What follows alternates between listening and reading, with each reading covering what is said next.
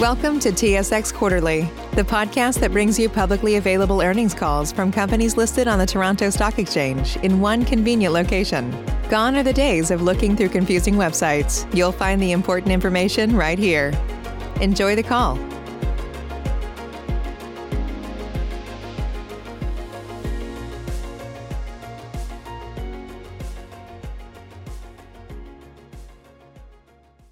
Ladies and gentlemen, thank you for standing by and welcome to the NFI Group Inc. second quarter 2020 financial results conference call.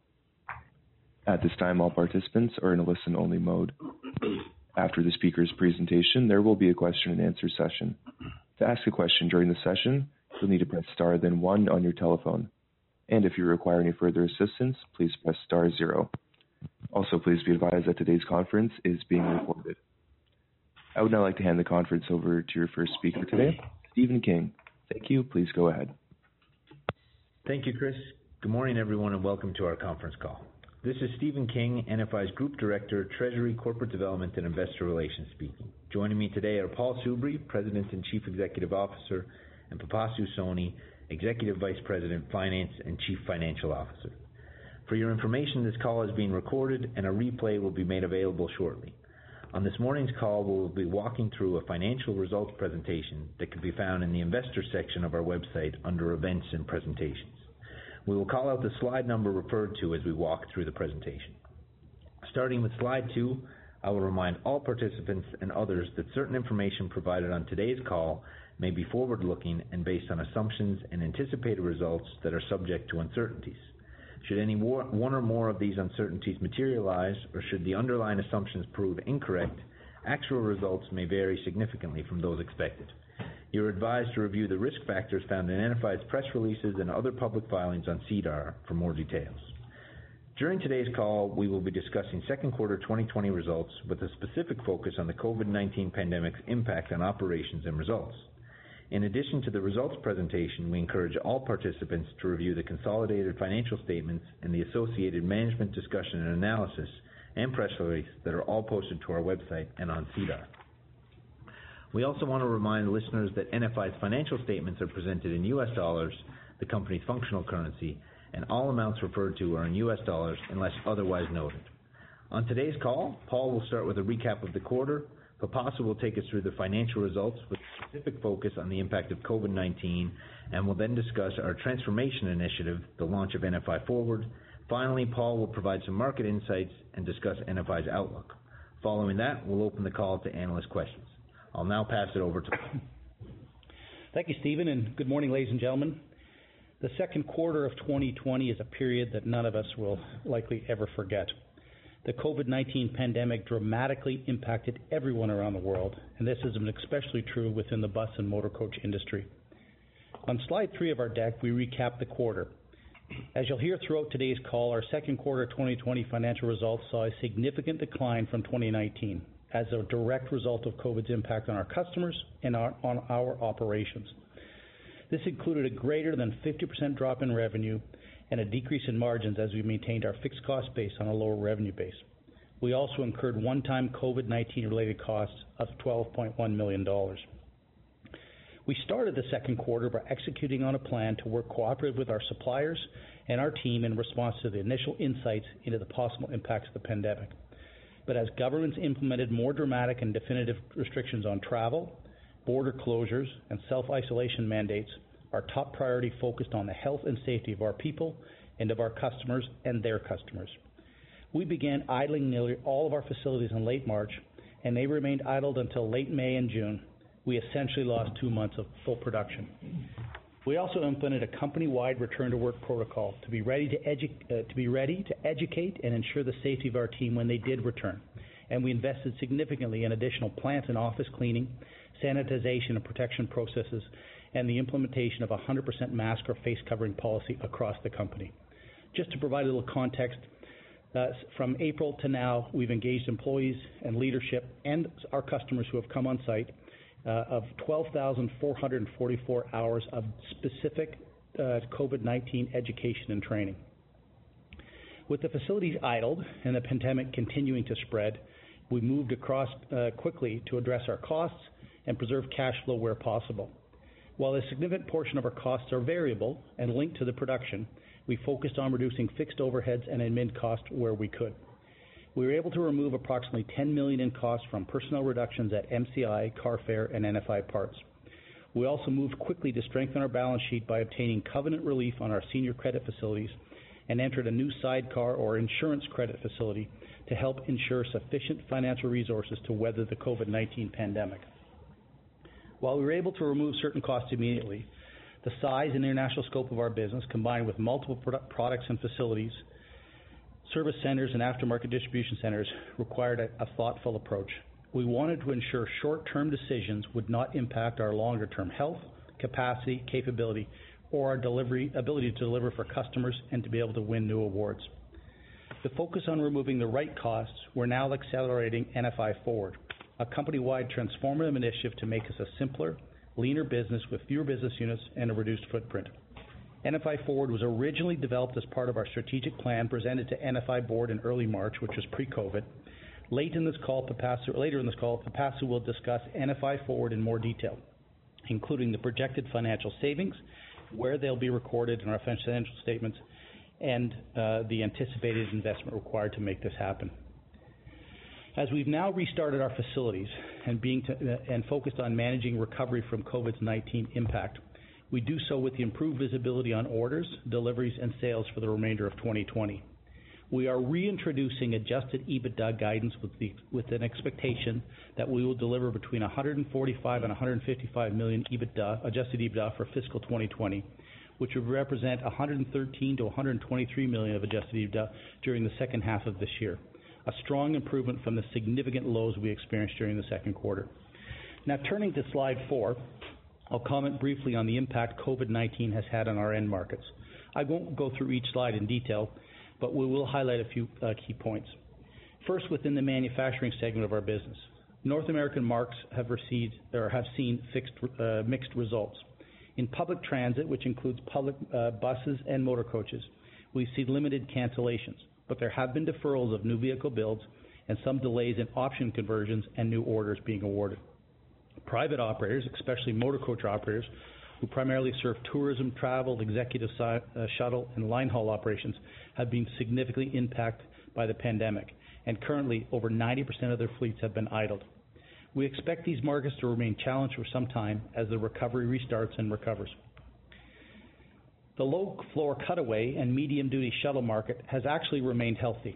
While production was disrupted for two months, we continue to see strong demand in that space with the interest in ARBOC's low-floor cutaway buses and medium-duty Equess bus.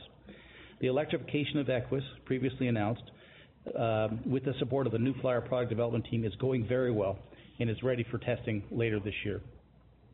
In the U.K., where private operators uh, provide public transit routes, the majority of our customers have delayed their planned 2020 buying activity as they've seen massive drop in farebox revenues. When 2020 started, the U.K. was expected to be a very busy market for ADL, following several years of underinvestment. The need for vehicle replacement in the U.K. has not gone away, but COVID-19 has definitely deferred orders. The speed of U.K. market recovery in new orders will likely be contingent on government support and ridership improvements, which has actually started to happen. Within our aftermarket segment, both NFI Parts and ADL Parts remained open through the quarter and with a focus on servicing and supporting our customers that were operating. The same decline in activity that we've seen in private coach has also impacted the private aftermarket business. NFI quickly pivoted to launch a line of clean and protect products, including barriers, filters, UV lights, and other air sanitization treatment methods that has been very well received, focusing on the safety of both bus operators and their riders. Later in this call, in the outlook section, I'll walk you through the expectations of market recovery from COVID-19. Turning to slide five, it shows our deliveries in the quarter and the backlog at quarter end. Deliveries in Q2 were down across all product lines, and the idling of production facilities and other associated impacts of COVID-19 saw deliveries drop to 630 EUs, the largest decline being in the uh, private motor coach segments of MCI and ADL. NFI's backlog continues to be a positive strength and one that we're leveraging as we work through COVID-19. Backlog shows some decline, but that was expected as we recorded a fourth. We had a record fourth quarter 2019 deliveries, and there has been a delay in new orders of the first half of 2020. Our backlog remains heavily weighted towards transit operators and public coach in North America, where government agencies largely have multi-year contracts. I'll now ask Pipasu to walk you through the detailed financial results starting on slide six. Thank you, Paul, and good morning, everyone. Turning to slide six, as Paul mentioned, every one of our financial metrics were impacted by the pandemic. The year-over-year impacts in Q2 2020 are a result of our focus on employee safety and remaining idle for two out of the three months of the quarter. This led to a decline in sales that resulted in a year-over-year drop in adjusted EBITDA from a positive 81 million to a negative 24 million. This also dropped our free cash flow from positive 41 million to negative 43 million. With only one month of operations, we not only lost sales margin, but also had unfavorable fixed cost uh, overhead absorption as we expensed overheads. As Paul mentioned, when the pandemic first started to impact markets, we focused on liquidity and balance sheet strength. We greatly improved both through a combination of cash management as well as increasing our access to credit facilities, ending the quarter with over 430 million in total liquidity. Based on our current financial position, plus anticipated future cash flow generation, we continue to believe that we can maintain our current dividend policy and do not expect to use the incremental sidecar credit facility. On slide seven, we show that during the second quarter, we had a loss per share of dollar 1.08. This loss came from the combination of lower volumes and lower margins, plus the impact of one-time COVID-19 related cost, including a 10.4 million lower cost of market or net realizable value adjustments on pre-owned coaches held within MCI and ADL. After we adjust for these items, plus restructuring costs and some smaller one-time items, our adjusted net loss is $0.97 per share. Turning to slide eight, I'd like to walk you through the NFI uh, Forward initiative. This is an initiative that will transform NFI Group, one of the world's leading independent global bus manufacturers, into an integrated operating company. As you know, we've had a number of acquisitions that to date have largely run as independent businesses. All of these businesses have been one of the leading players in the markets they serve. During my first six months, I've come to realize that our market position is a result of heavy lifts by the leadership team to position NFI Group for the future. For example, we offer our customers uh, the industry's widest choice in propulsion, zero-emission battery or fuel cell electric electric trolley, hybrid electric, natural gas, or clean diesel. We fully package and integrate batteries with an integrated battery management system, and we have optimized weight, vehicle performance, and range. We also feel that we are the best telematics systems with Connect 360 that offers over-the-air software updates. We're the only OEM in North America who's truly going to put level 4 autonomous buses in service on a BRT route. We've already made the facility and personnel investments such that most of our legacy plants have the capability of building electric buses or fuel cells. The majority of our field technicians have now been trained on ZEB technology, so we have the largest North America mobile field service network. Most major cities where we sell our electric buses are on trial or in service. Our infrastructure solutions team has built credibility and business volume at a very fast rate. These are just some of the few advantages the NFI Group has today. As Paul and the leadership team, and I think of the possibilities they enhance our competitiveness and increase shareholder return, we're focusing on areas that haven't been fully optimized. These focus around fully leveraging our scale, optimizing our cost, and further cross-sharing our technology and expertise. That's the power of the NFI Forward initiative. We have world-class offerings, and with the efficiency gains possible integrating the business, which would be an 8%-10% uh, reduction in overheads at SG&A, we could generate significant returns through volume leverage for our shareholders and get to a consistent double-digit EBITDA margin. We originally raised this topic during our Q4 results call and at our annual general meeting, as it was a critical piece of our pre-COVID-19 strategic plan. We are now accelerating these initiatives to drive NFI Forward while navigating through the fallout of COVID-19. NFI Forward will deliver a simpler organizational structure, which we outline on slide nine. We will continue to have two segments, manufacturing and aftermarket, with two business units below those segments, North America and International. We are excited to have Ian Smart, former president of MCI and previous EVP of NFI Parts, to lead our business transformation teams to design, implement, and execute all NFI Forward projects. Prior to joining NFI, Ian managed the StandardAero business transformation team as part of the significant and successful privatization of Kelly Air Force Base, a major U.S. air logistics center located in San Antonio. To achieve these goals of NFI Forward, we have launched multiple sub-projects that include a back-office administrative function of HR, legal, finance, and accounting with a shared services model to efficiently support our business units. Creating a combined MCI and New Flyer business unit focused on servicing public, bus, and coach customers and private coach operators. For 3A, one North American aftermarket business that combines NFI Parts, which services New Flyer, NABI, Orion, ARBOC buses, and MCI motor coaches with ADL's part business. For 3B, following the combination, we will rationalize the number of parts distribution centers to lower lease and overhead costs and capture freight savings. For 4, we're creating a global integrated supply chain that further leverages our scale and buying power. And then number 5, in the U.K., we have accelerated, extended a program to review ADL's overhead and SG&A costs by evaluating, optimizing, and decreasing facility footprint.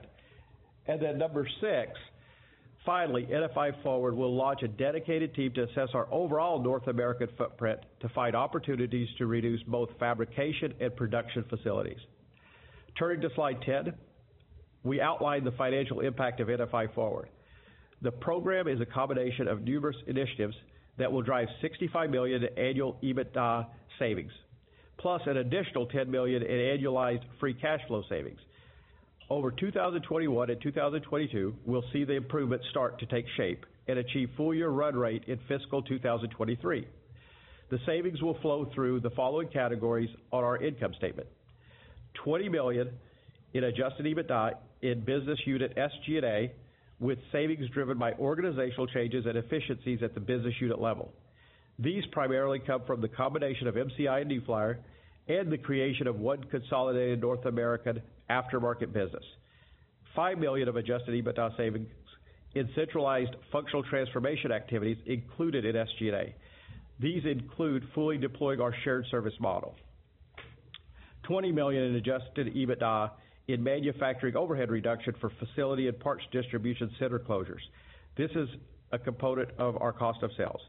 20 million in uh, adjusted EBITDA in production material cost savings as we integrate our strategic sourcing initiatives to leverage our global scale and size. In aggregate, NFI Forward is expected to deliver an 8%-10% reduction to both manufacturing overhead and SG&A based on our 2019 run rates. The other 10 million in cash flow savings is driven by a decrease in uh, cash leases as we reduce our total facility footprint and the benefits of a central treasury team to lower interest and banking cost. In addition to these items, we continue to explore other cash generation options, including a significant focus on working capital. We want to increase working capital efficiency and turns, including improvements to our days payables outstanding and inventory turns. In order to generate the significant cost savings, we estimate that NFI will incur one-time restructuring and facility closing costs ranging from $15 million-$20 million during fiscal 2020 to fiscal 2022. The majority of these costs will be incurred in 2021. We will continue to provide regular updates on NFI Forward and its progress through our quarterly MD&A and other presentations. I'll now turn the call over to Paul to discuss our outlook. Thanks, Pipasu. Circling back to my earlier discussion on markets, as we talk through our outlook for 2020 and beyond, I think it's best to discuss some of the key market drivers. Turning now to slide 11. Ridership has been a topic of significant focus over the past few months, with numerous transit agencies and operators reporting significant declines. On slide 11, we show the impact of COVID-19 has had on ridership in our markets and in some major U.S. cities. Transit is an essential service and one that is utilized significantly by frontline responders, especially through the pandemic. As agencies continue to run buses, even though ridership has dropped by nearly 80%, it puts significant pressure on operating budgets. Recall with public transit agencies that operating budgets are separate from capital budgets and funded by state, local taxes, and fare box revenues. The good news is that as COVID-19 restrictions are now being lifted, ridership is starting to show trending returns, as you can see on the slide. While it's still at 50% of pre-COVID levels, this improvement aligns with our belief that transit will recover and will be a critical driver for economic recovery over the long term. Transit is the most efficient and environmentally friendly way to move millions of people every day around the world. As businesses and offices and economies reopen, we expect riders will return, and it has started. An essential service government support is critical to public uh, transit. On slide 12, we highlight this approach uh, and the support that we're experiencing. No matter what political affiliation, there's a desire to fund public transit in all of our major markets. The U.S. government has been especially strong supporters of transit through the pandemic, providing over $40 billion in funds through the CARES and the HEROES Acts to support agencies as they deal with the challenges of lower, ridership. In a sign of longer term support, the potential successor to the current FAST Act, which was unveiled in June 2020, was unveiled in June 2020 through the Investing in a New Vision for the Environment and Surface Transportation in America, also known as the Invest in America Act. This new $494 billion act aims at providing significant funds for improvements to U.S. infrastructure, including public transit. The act specifically focuses on reducing the U.S.'s carbon footprint and assisting with conversion to electrified or zero emission mass transit. This includes $1.7 billion in proposed funding for zero emission buses, which is a five-fold increase from the FAST Act. Invest in America Act is proposed as a five-year act which provides transit agencies with a longer-term visibility to execute on their capital and fleet replacement plans. Now, the act has not yet been approved, and we're hesitant to say that it will become law in 2020 with the pending election, but it is a significant step forward in the right direction. In Canada, the government recently launched the Safe Restart Agreement, which includes funding to transit agencies for 50% of the COVID related operating costs, up to a total of $2 billion. Prior to the pandemic, the government also announced a $28.7 billion platform in support for transit projects, and their election platform included the procurement of 5,000 electric transit vehicles and school buses. All positive. Before COVID-19, the UK government had announced a 5.1 billion dollar 5.1 billion pound fund for the procurement of buses to revitalise the UK's bus fleet outside of London, with a significant focus on zero-emission buses. A release of these funds would have a significant impact and drive the recovery of the UK market. While all of these signs point to positive operating environment long term, the speed at which funds are released will dictate the recovery of capital purchases. Government funding is not a guarantee, but based on our experience following the financial crisis of 2008 and 2009, stimulus funds can accelerate capital vehicle purchases very quickly that would benefit NFI as the market leader in every one of our businesses. Now, turning to slide 13, we showcase that our North American public bid universe remains at record levels. The delay of orders or option conversion during the COVID-19 pandemic has contributed to the public bid universe being at record levels. Active bids, where a new RFP has been released, plus RFPs that are already in the bid stage, are up 34% from the first quarter of 2020, and they're up 77% from the same time last year. Another positive sign is that only a few public customer RFPs have been canceled to date, even with the ongoing pandemic. Finally, another development is that orders that are happening have been smaller in total size and with fewer options. This is not a new trend, but something we've seen developing as agencies make the transition to zero-emission buses, a topic we've discussed on previous calls.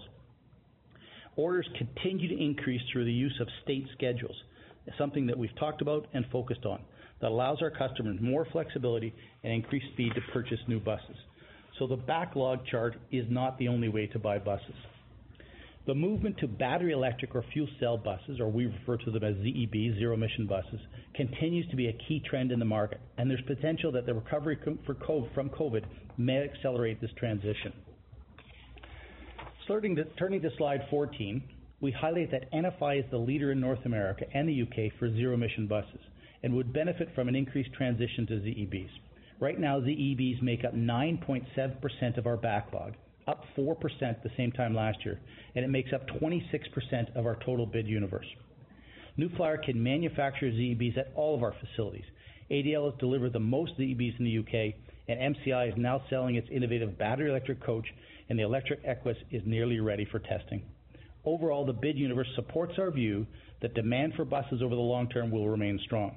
But as mentioned, the market recovery will depend on the speed of government support, COVID-19 case rates, travel restrictions, and economic reopening. I maintain we're in a great position to come out of the crisis in a very very strong position. Now turning to slide 15, we show our historical deliveries in each of our major markets, the Canadian and U.S. transit bus market, the Canadian and U.S. motor coach market, and the combined U.K. bus and coach market. In North America, coach deliveries were dramatically lower during the first half of 2020. This was especially pronounced during the second quarter, when the entire market only delivered 59 units, compared to 502 units in 2019 in the same quarter. Private coach markets are expected to remain under pressure in 2020 and into 2021. and Based on previous economic cycles, we expect that market will recover, but it may take a few years. To help offset these initiatives' expected lower deliveries, we're advancing NFI Forward initiative that Pipasu discussed to reduce our cost base and improve our competitiveness. Combining MCI and New Flyer into one business will only enhance our business. In the U.K., 2020 looked to be a period of increasing activities as operators executed on fleet renewal plans following several years of lower volumes. COVID-19 disrupted those plans immediately, and many of our customers shifted orders originally planned for 2020 to 2021. We're working closely with those customers to plan for 2020 and beyond as vehicles need replacement. The recovery in the U.K. market will take time, and as before, will depend on the speed at which government support is released. While not reported on this slide, Asia Pacific was our first market to recover from COVID-19 and continues to be active with growth potential in New Zealand, Singapore, and Hong Kong. Hong Kong is currently in a typically lower period following increased activity in 2017 and 2018, but ADL remains the clear market leader in Hong Kong. Within the aftermarket segment, we continue to expect demand for heavy-duty transit parts as operators in North America and international markets continue to recover uh, their fleets and complete regular fleet maintenance and invest in additional products to clean and protect their vehicles. The large fleet of active essential service transit vehicles provides us with visibility and generally recurring revenue streams. The private component of the aftermarket business, which is largely MCI and ADL coaches, will no question be negatively impacted by the operators who have idled their vehicles. The private component business of that parts business represents about 30% of the segment's revenues. We expect those parts sales will recover over time as businesses reopen and leisure and business travel resumes. While COVID-19 impacted our results during the first half of 2020, as we're now on the road to recovery, we do so with improved visibility. As I mentioned earlier on this call, we're reintroducing 2020 adjusted EBITDA guidance with the expectation that we can deliver between 145 million and 155 million of fiscal fiscal 2020, which represents 113 million-123 million of adjusted EBITDA during the second half of this year. This recovery in performance from Q2 is driven by our contractually obligated vehicle sales and expectations expectations for private vehicle deliveries and aftermarket sales. COVID-19 will continue to impact our third and fourth quarter deliveries and results, and we expect both periods will be down when compared to the same periods in the prior year. But the impact will not be as nearly significant as the one we saw in the second quarter. The fourth quarter is historically our busiest period, driven by deliveries to private market customers at MCI and ADL. But based on our expectations for weaker activity in those markets, we anticipate that the fourth quarter will be slightly down from 2019 levels. Overall, while the third and fourth quarters will show improvement, we expect the larger recovery to start in 2021 and grow into 2022. In transit, the return to pre-COVID production levels likely won't happen until later in 2020 as we manage orders, option conversion, and production scheduling.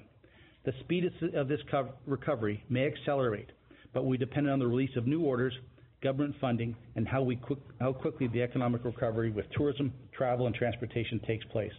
Private market recovery in North America will directly relate to vaccines and treatment, resulting in an increase in the general public's confidence in traveling and riding uh, on motor coaches. As I wrap up, I'll remind our listeners that NFI is the market leader in buses and coaches.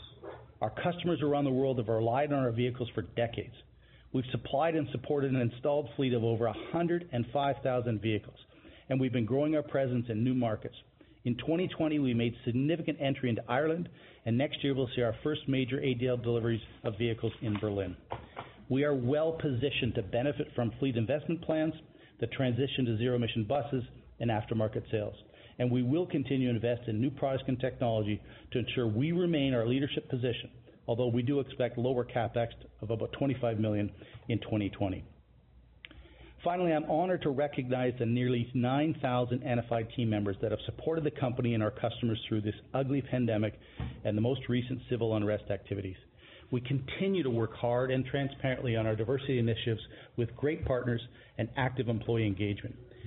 In fact, we just completed a company-wide employee pulse check survey at the end of July, with an amazing 50% of our team members, many still at home and many working remote, uh, responding. The final question of the survey had an 88% response rate when asked, "Overall, I feel NFI is a great organization to work for." Now that's having confidence from your team. There's no doubt that COVID impacted our 2020 business and our first half results. But long-term buses and coaches will recover, and we'll play a critical role as buses are the spinal cord of cities around the world. There will be bumps in the road as we recover to our normal run rates, but market recovery, combined with structural changes made by NFI Forward, will only make us more competitive and more cost-efficient as the market leader. With that, I'll now turn it over to Stephen to finish up our call. Thanks, Paul. I'll turn to slide 16 to summarize today's call. We made the decision to idle our facilities to protect employees, customers, and manage supply chains. It was the right thing to do and positioned us well for recovery, even though it challenged Q2 results. The worst appears to be behind us. While COVID-19's fallout continues to create some market uncertainty, we are focused not only on recovering production safely, but also optimizing our business and delivering shareholder returns. NFI Forward, Pipasu discussed, has accelerated our plans to remove costs from the business and transition to a more efficient operating company. Q3 and Q4 will be recovery from Q2 2020, but expect they will both be down from the same periods in 2019. With the greater visibility, we've reintroduced fiscal 2020 adjusted EBITDA guidance with a range of 145 million-155 million, which would represent adjusted EBITDA of 113 million-123 million for the second half of 2020. Our total liquidity remains strong at more than 430 million. Based on our current financial position and anticipated cash flow generation, we expect to maintain our current dividend rate and do not expect to need to utilize the incremental sidecar credit facility. As Paul just said, NFI is the market leader for buses and coaches in all of our major markets, including Canada, the United States, and the United Kingdom. Transit remains an essential service with strong government support, and private operators play a critical role in helping get tourism travel markets moving again. As orders and activity resume, customers who've relied on us will return, and NFI will be there to service them with competitive, integrated. We'll now open the call for questions. Chris, please provide instructions to our callers. Thank you. As a reminder, if you'd like to ask a question, please press star then one on your telephone keypad. Our first question is from Cameron Doerksen with National Bank. Your line is open. Uh, thanks. Uh, good morning. Hey, Cam. Uh, just a question on, I guess it's sort of related to your your guidance, but I'm just wondering what that kind of assumes uh, at ADL, because it seems to me that that maybe some of the back half of the year deliveries at ADL may be dependent on some government stimulus. So maybe you can just talk about what your expectations there are at ADL, and and what does the guidance assume? Thanks, Cam. Uh, yeah, we look, we spent a lot of time thinking about how to transmit, how to communicate to their analysts, our shareholders about the outlook for the back half of the year. As they're private operators, the reality of their capital allocations, uh, the ridership, the fare box revenue that comes off them and so forth, is obviously continue to be up in the air. We've been fairly conservative in our approach uh, of the U.K. at the back half of the year. Uh, quite honestly, even if the government stepped up tomorrow with a big initiative, as you know, it doesn't turn the factories back on overnight at the previous levels because there's uh, non-recurrent engineering efforts, there's supply efforts, there's production planning, and so forth. So, uh, yes, there is some builds in the back half of the year for ADL, but not a significant amount. Okay, that's helpful. And uh, and Second one for me, just any commentary around the you know, actual bus deliveries over the next couple of quarters? You know, What should we expect in Q3 and Q4 as you know, sort of the production re-ramps to a more normal rate you know, by the end of the year? Yeah. So when you say bus cam, do you specifically mean like the New Flyer North American business, or do you mean across the fleet? Across the fleet, I would say, uh, yeah. you know, heavy duty transit, motor coach, cutaway. Yeah. What, what are your expectations there for EUs? Yeah, it's a good question. So, you know, clearly the markets are disrupted as we've, as we've tried to articulate the facts and, and so forth. Just some color on each of the businesses. Uh, Chris's focus for the back half of the year was now rescheduling anything that was delayed, deferred, uh, rescheduled, uh, and so forth. So the vast majority of Chris's work is far more execution oriented than worrying about where the work's going to come from. And, this most, you know, a good significant portion of that work is under contract. So it was a timing delay and now an execution story. Volumes will be down uh, from a previous year by, you know, somewhere in the neighborhood of, let's call it, uh, 20 or 30 percent. The motor coach business, we've effectively uh, eliminated very almost entirely the entire private motor coach uh, expectation of buys in the back half of the year.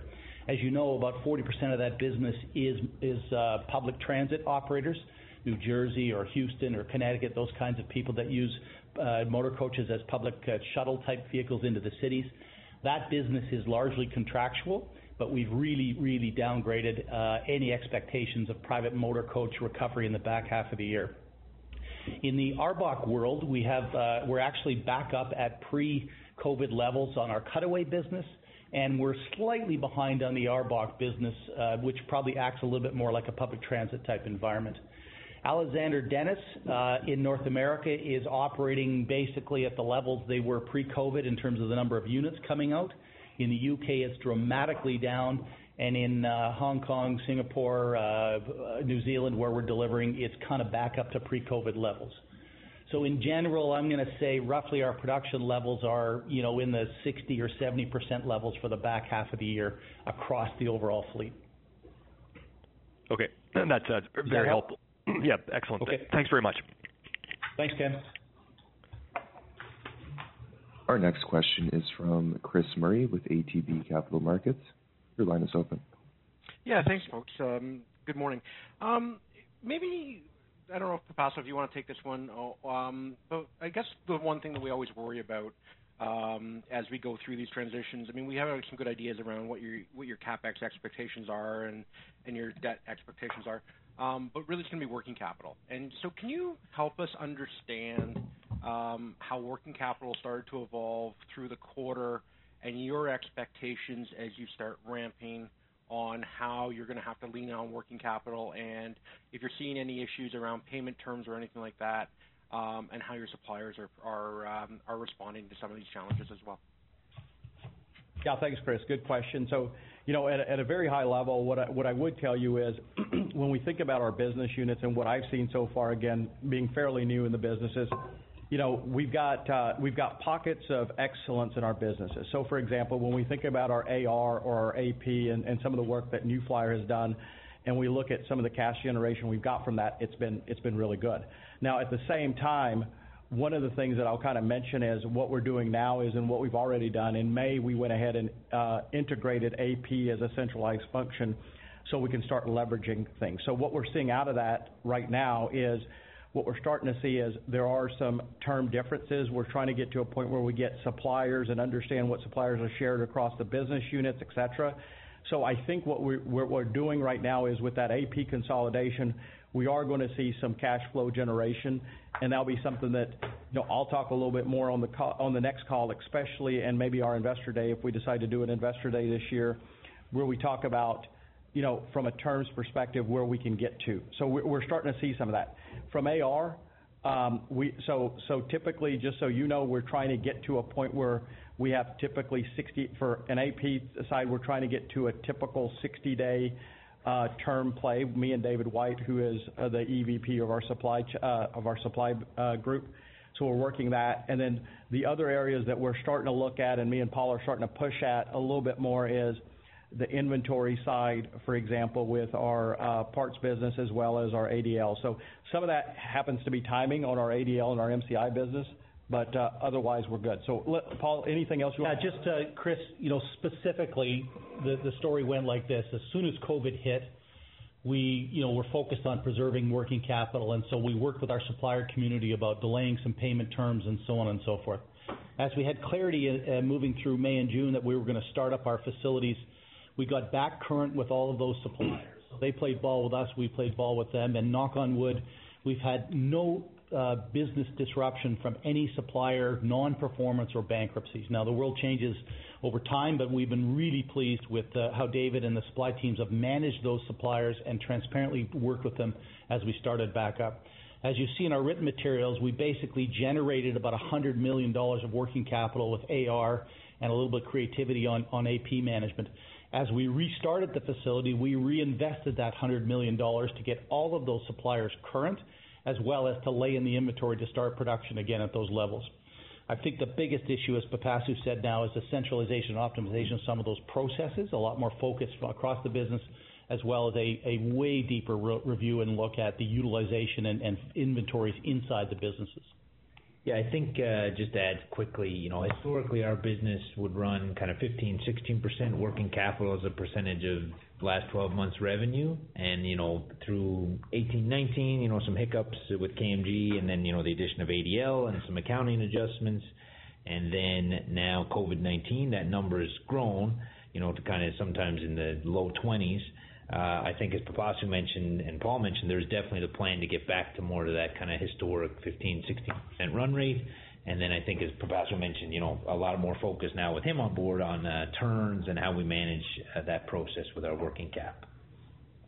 Okay. So I guess what I'm trying to think is, as you restart the system through Q3, Q4, you would anticipate, um, even though you're going to be at a lower level maybe of activity, is it fair to think that you should be working capital neutral for the rest of the year? Or or with just the the offsets between you know, what you've already done and some of the gains that you may get in other parts, like in AP. Is that is that fair to think? I think like, you know, based on what I'm seeing, we should be working capital positive, I think. Like, it should be a release because I think we'll get some of that inventory. Like, we've made a big investment now in inventory to restart the machine. So at the end of the quarter, you know, we made a 100 million dollar kind of investment in working cap um, to get us back up, start the facilities again. As Pipasu mentioned, you know, now through the rest of the year, while volumes may be lower, we're going to be releasing you know, those things that we built up, releasing things that are in inventory, collecting on receivables.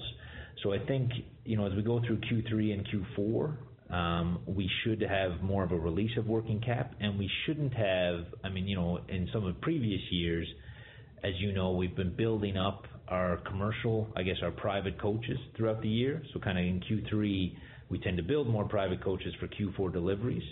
Um, because we expect less, you know, lower volume in that segment of the business, we won't have that inventory buildup in the third quarter like we would have seen in some previous years. Yeah, and I think, you know, just to add to that, I think what we're seeing, Chris, is you know, some of the ADL, for example, if we take ADL, for example, we are looking at you know, deliveries and some of that inventory coming down as we get into Q3, et cetera.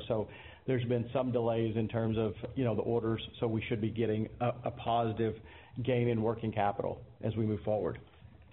Okay. So so fair to think that where you think earnings are heading on your EBITDA number, working capital being slightly positive, then then that should also, when we think about you know total leverage, and I know you guys don't have a covenant until you have to hit um, Q4 reporting, but that's sort of the the the path, if I will, on how you think that you're okay on covenant by the time you get to year-end. Is that is that the right way to think about it?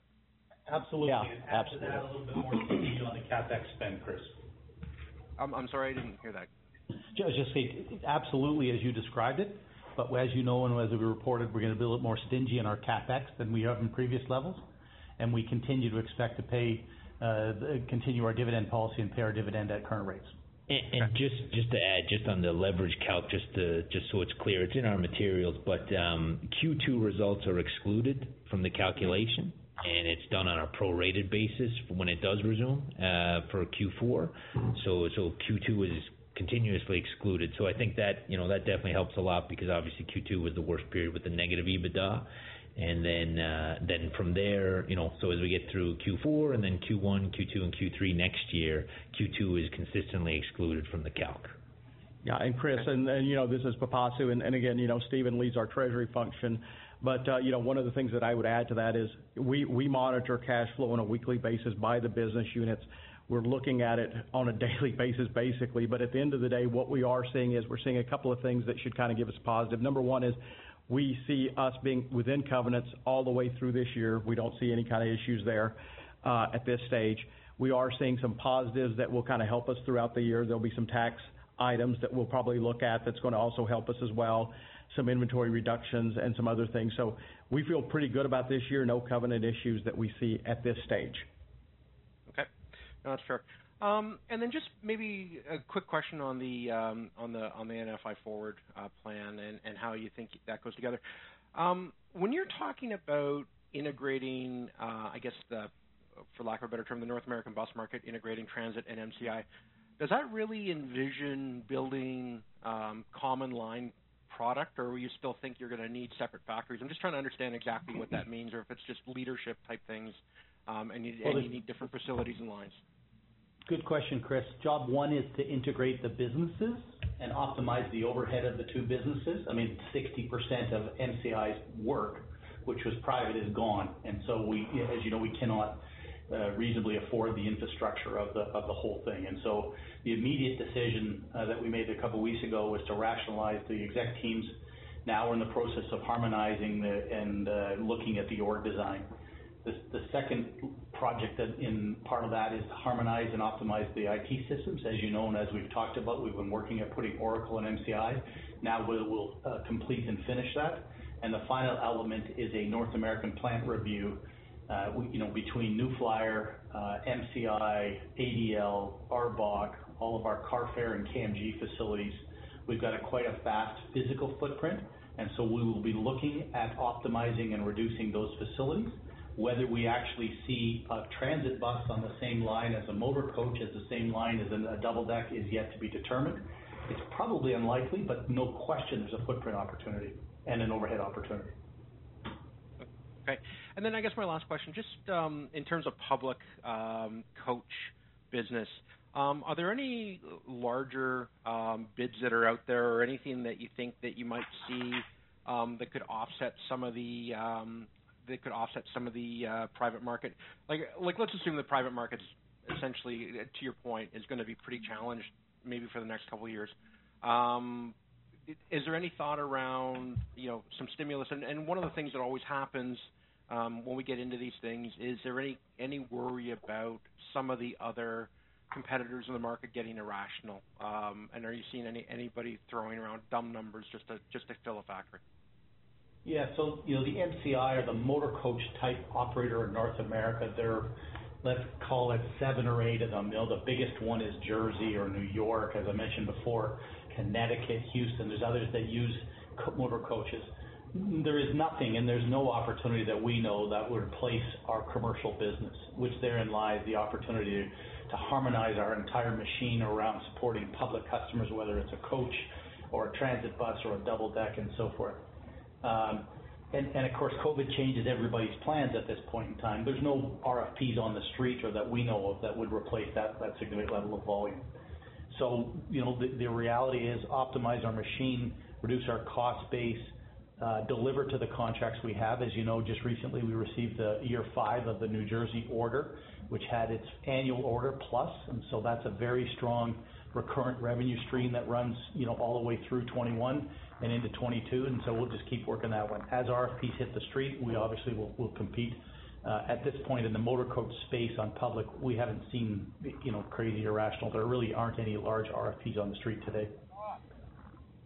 Okay. That's helpful. Thanks, folks. I'll turn it over to the call.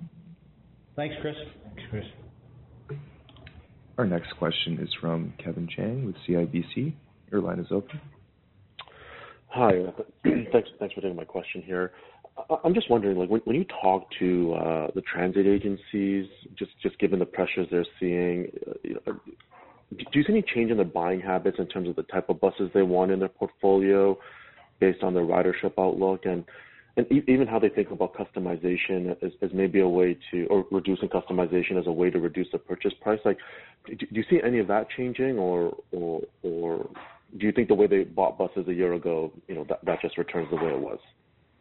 I think it's probably too early, Kevin, to be able to honestly provide any insights for that. You know, if you and I were running a transit agency, we went from normal operations to, you know, serious issues in the very, very short term, reduced service, cleanliness issues, uh, fogging and sanitized buses every single day, damn near every couple of hours, and so on and so forth.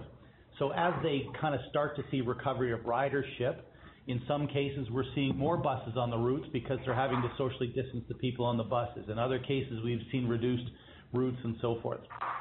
Uh, we haven't yet seen any real change to fleet replacement plan strategies. And of course, these guys live in a world which is multi multi year planning. And and because their funding sources, some comes from local and a lot from the feds, they're trying to align all that stuff. I, I can honestly say that the RFPs we've continued to see in the last three months haven't changed the spec of the vehicles, haven't changed the desire to consider more zero emission type vehicles. The great news is that we've already invested. We've done a really good job on the on the battery electric. The work that Chris and team have done on the fuel cell electric puts us in pole position. You know, we've got a very significant fuel cell electric delivery scheduled the back half of this year, moving into next year.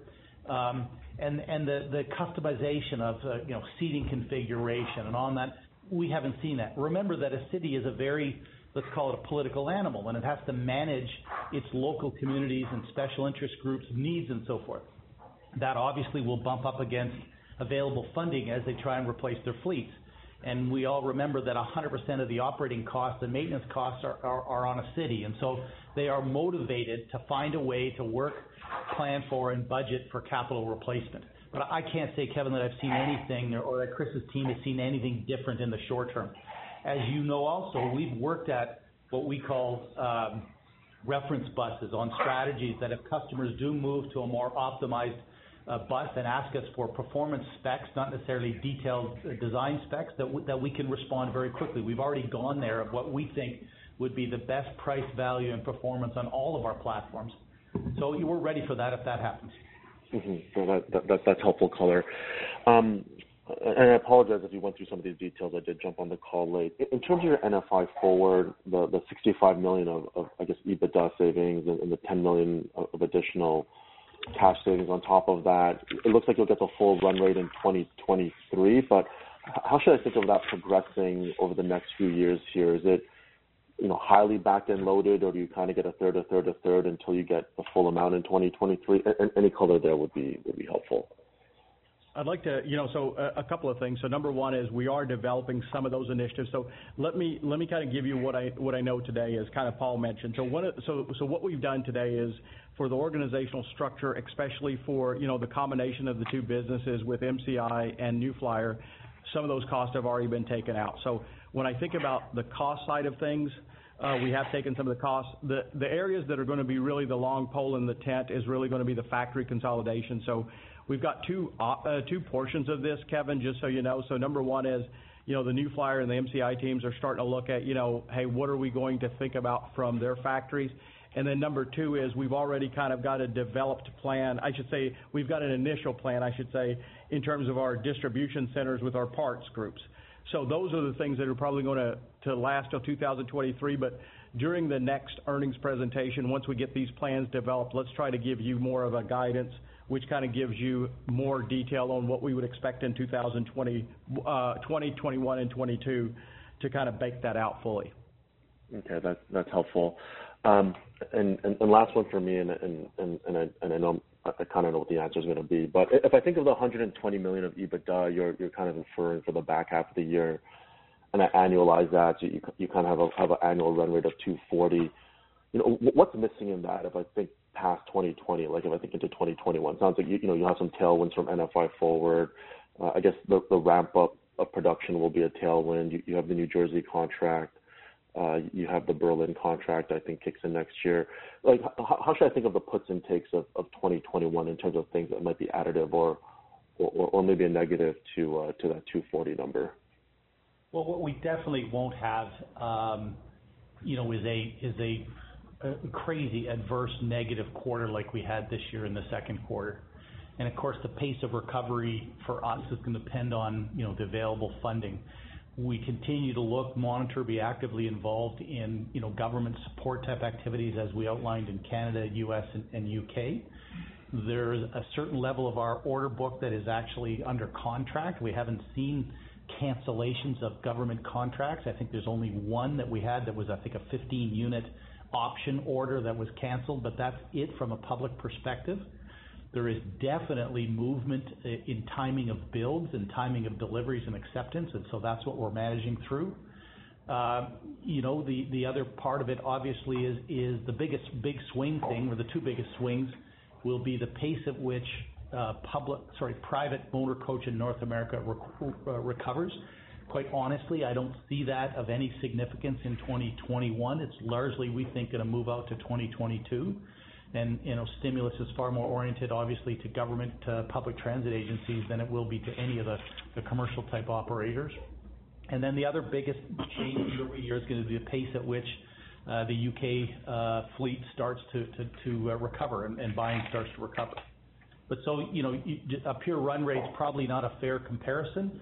Uh, but at this point in time, it's a reasonable comparison given what we do know and what we don't know. Yeah, and I think, uh, you know, just to add to that, Paul, is, uh, you know, and again, it's exactly what Paul said, but the 240 or the 120 kind of in that back half is still impacted by COVID, and we're just trying to figure out from a government standpoint, when does that change? That's fair enough. Well, um, that's all my questions. Thank you very much, and best of luck in the back half of the year here. Thank you. Yeah, thank you. Our next question is from Jonathan Lamers with BMO Capital Markets. Your line is open. Good morning. Good morning. Good morning. Paul, just to follow up on your comment about that large fuel cell order, how many units was that for? Well, it's not an order, Jonathan. It's a number of operators. But we're seeing in the neighborhood uh, you know, right now of next year, Uh, something like 50 fuel cell buses uh, under contract for New Flyer, uh, which is quite significant. You know, there really isn't any other mainstream player in North America in the ZEB transit bus space that has that capability. And as you know from walking through our facilities and conversations, the um, the Uh, strategy of an all-electric bus that is either um, battery electric charged at depot or charged en route is we're starting to see more get interest in fuel cells that act as range extenders. And you know rough orders uh, context, rough context in terms of range, you know, a a rough 40-foot uh, battery electric bus with the appropriate amenities and whatever can get ±250 miles range. Where we've seen that same bus with a fuel cell, of course, the economics are different, but get up to 350, which then gets in the range of what a diesel bus operates. And as the environmental dynamic in the United States, as the strategy of zero emission and fuel cell and so forth, it takes on speed. Chris has done a fantastic job. I mean we'll build probably you know, 400 or so all-electric vehicles next year, of which 50 will be those fuel cells. That's pretty significant from where we were a couple of years ago. But it's not one operator, Jonathan, it's multiple. Okay, thanks. Paul, I think you mentioned historically, uh, like New Flyer delivered something like 30 fuel cell buses to date. Does that sound about right, or would you like to get back to me on that? Yeah, it's probably a little bit more than that, but uh, uh, we can send you a note after. Remember, the original fuel cell work was done in 2008 and 2009 to get ready for the Vancouver or the BC Olympics. There was 20 vehicles in which the difference between then and now is those fuel cells were the actual propulsion engine of the of the uh the vehicle. And so cost, amount of fuel required, reliability, economics, maintenance, and so forth, made them unpractical. So that's when Chris's team pivoted to to working far closer on battery buses that used fuel cells as range extenders, and it's gone very, very well. Historically, there's probably been about 47 total, 45, 47 total fuel cells delivered by us to date. I think a uh you know, what was a very telling stat, I think, in our materials is the improvement in the backlog for ZEBs. So, you know not just fuel cell, but obviously fuel cell is part of that. Going from 4% to 9.7% is a pretty big jump. I mean, you know, so that transition to ZEBs is happening, and you know, and it's great for us because we're the leaders in that market in North America and the U.K. And and as we've mentioned on this call multiple times, battery, electric, or fuel cell, we can manufacture those in our facilities. So so it's definitely it's interesting to see that you know the forecast that people have been talking about on ZEBs are starting to come to fruition um, with actual you know orders and, and vehicles hitting the road uh, in a fuel cell or battery electric propulsion. Absolutely. Uh, on the backlog, uh, you know, I was encouraged to see the firm orders for Q2 were actually up year-over-year. Um, is it fair to say that firm orders are trending down uh, over July and August, given all the challenges the customers are facing?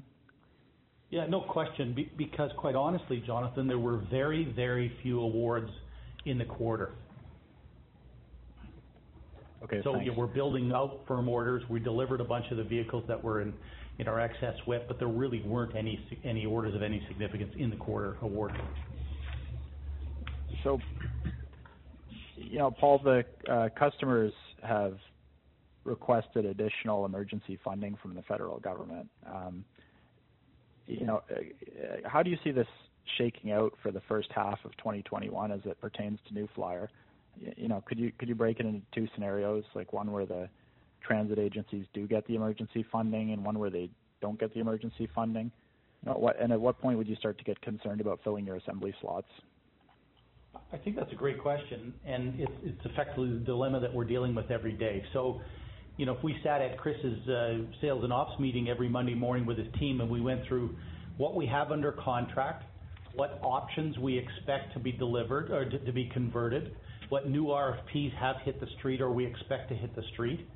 The, first, let's call it the next kind of six or nine, 12 months you know, a good portion of the early half of that is effectively already under contract. But What we've done is effectively trying to manage the production rate so we don't go up in volume and then have a drop-off, or we go too slow and have an inability to ramp that back up. It's a blessing and a curse. The complexity is we have three production systems, you know, a split build between Winnipeg and Minnesota, a full build Minnesota, and a full build in Alabama. And so We're trying to manage uh, not having a full set of information today as we move through that.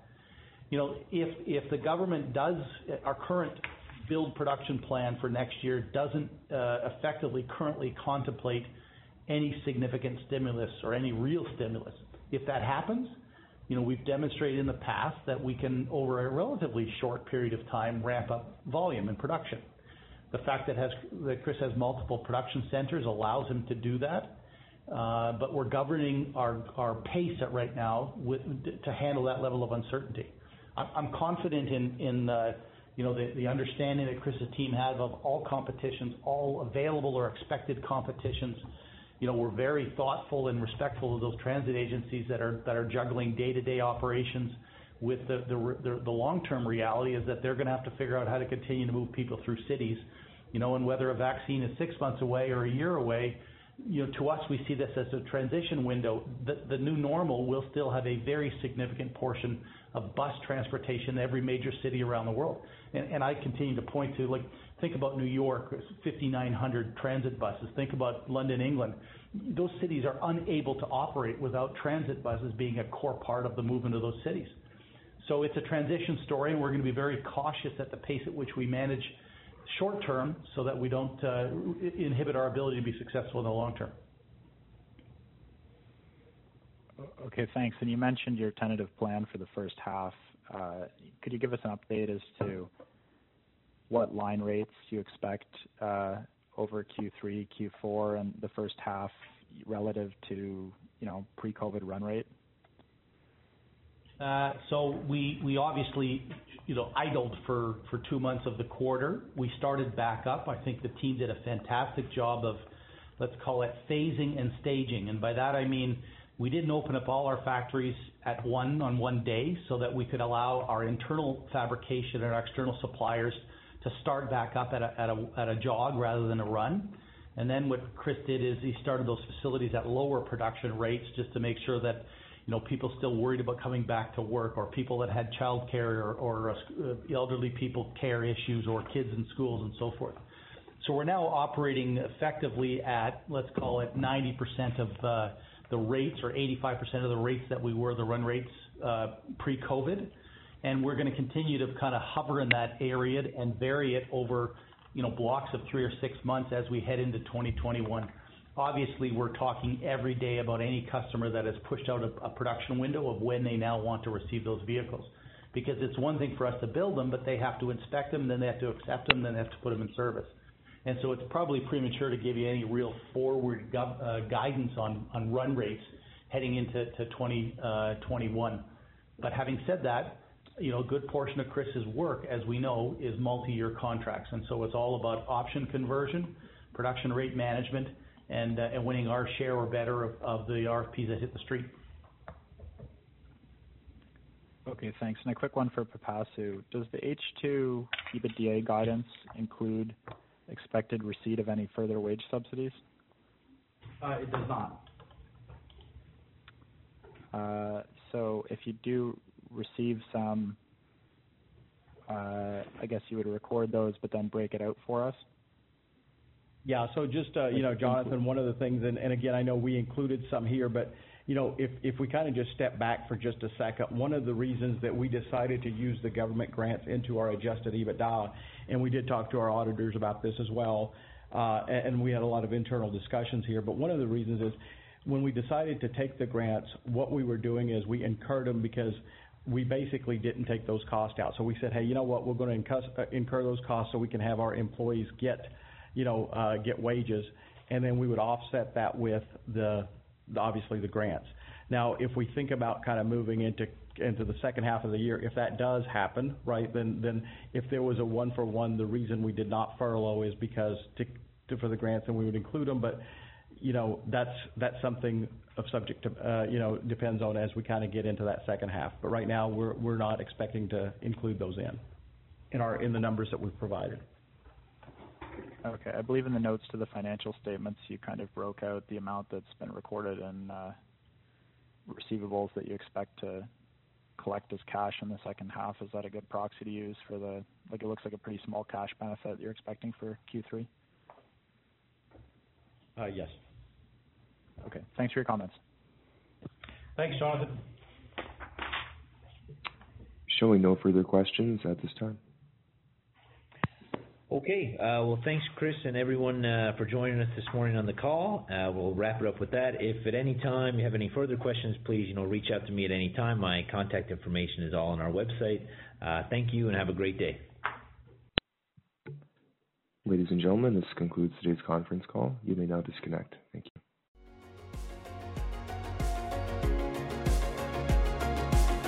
Thank you for listening to TSX Quarterly. If you enjoyed the cast, remember to leave a good rating. And remember, for any additional inquiries, please consult the company's investor relations section on their website.